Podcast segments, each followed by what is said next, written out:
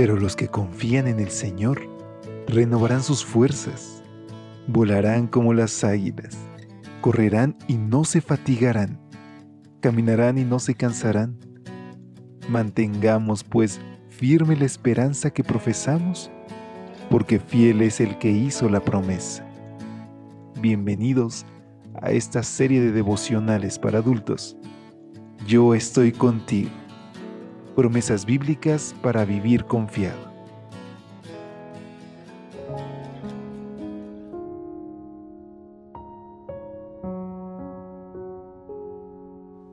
Muy buenos días. ¿Cómo te encuentras hoy? Gracias por acompañarnos. Ya es jueves 23 de marzo. Por la gracia de Dios hemos llegado hasta aquí y hoy es un privilegio para mí poder extenderte una calurosa bienvenida a nombre de todo el equipo de Evangelike una edición más de este tu espacio de lecturas devocionales para adultos. Y en esta mañana nuestra reflexión lleva como título Todo mi ser vivirá confiadamente. Acompáñame porque nuestra lectura base se encuentra en Salmo 16, versículo 8 y 9.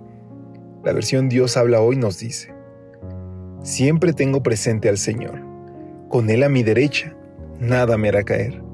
Por eso, dentro de mí mi corazón está lleno de alegría. Todo mi ser vivirá confiadamente. En la cúspide de su carrera como atleta olímpica, Simone Biles se retiró de la final por equipos de gimnasia femenina en Tokio 2020 ¿Estaba lesionada Simón? No.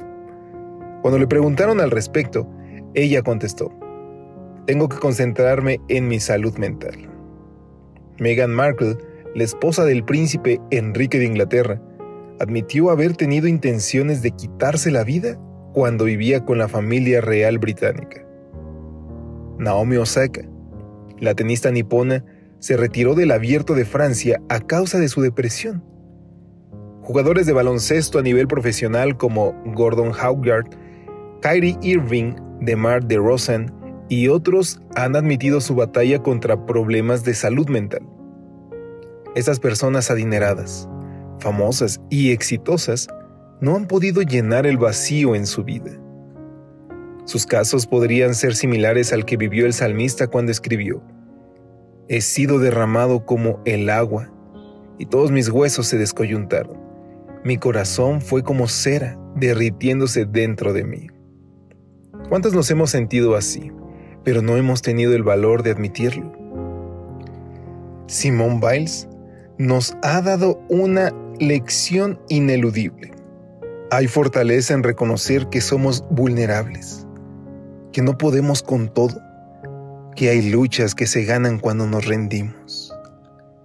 Admitir que tenemos un problema de salud mental no nos hace frágiles, más bien nos abre el camino para que encontremos una solución.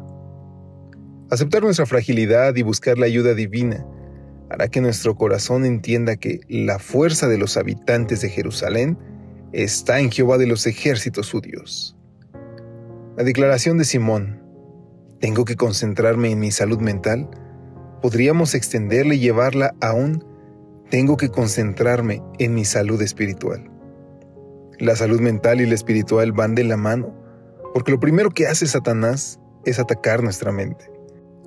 Todos los que estemos batallando con nuestra salud mental, podemos afirmar como el salmista, siempre tengo presente al Señor.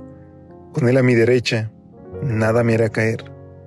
Por eso, dentro de mí mi corazón está lleno de alegría. Todo mi ser vivirá confiadamente. Prestar atención a nuestra mente constituye una fuente de vida y felicidad, porque la vida exterior es la expresión del yo interior. Por eso, debemos de concentrarnos en lo interior, que es la clave. Y es que, queridos amigos, nuestro exterior únicamente refleja lo que tenemos. Es por eso que hoy yo te invito a que aceptes a Cristo en tu corazón, que permitas que su Espíritu Santo te abrace. Es verdad, Aún así tendremos días difíciles, como el profeta Elías, que en una gran depresión le pedía a Dios que le quitara la vida. Pero sabes, nuestro Padre nos abraza, se preocupa por nosotros y suple nuestras necesidades. Y lo más importante de todo es que nos da un propósito para vivir. Hoy yo te invito a que lo descubras en su palabra y que puedas unirte con nosotros en la siguiente oración. Querido Dios, hay momentos en la vida en los que se nubla completamente nuestra visión y perdemos la esperanza. Pero Señor, te rogamos que aún en ese momento sombrío podamos ver tu gloria. Abraza nuestro corazón y hoy permite que estemos cerca de ti. Te lo rogamos en Jesús. Amén. Dios te bendiga. Hasta pronto. Gracias por acompañarnos. Te esperamos mañana. Te recordamos que nos encontramos en redes sociales. Estamos en Facebook, Twitter e Instagram como Ministerio Evangelite. Y también puedes visitar nuestro sitio web www.evangelite.com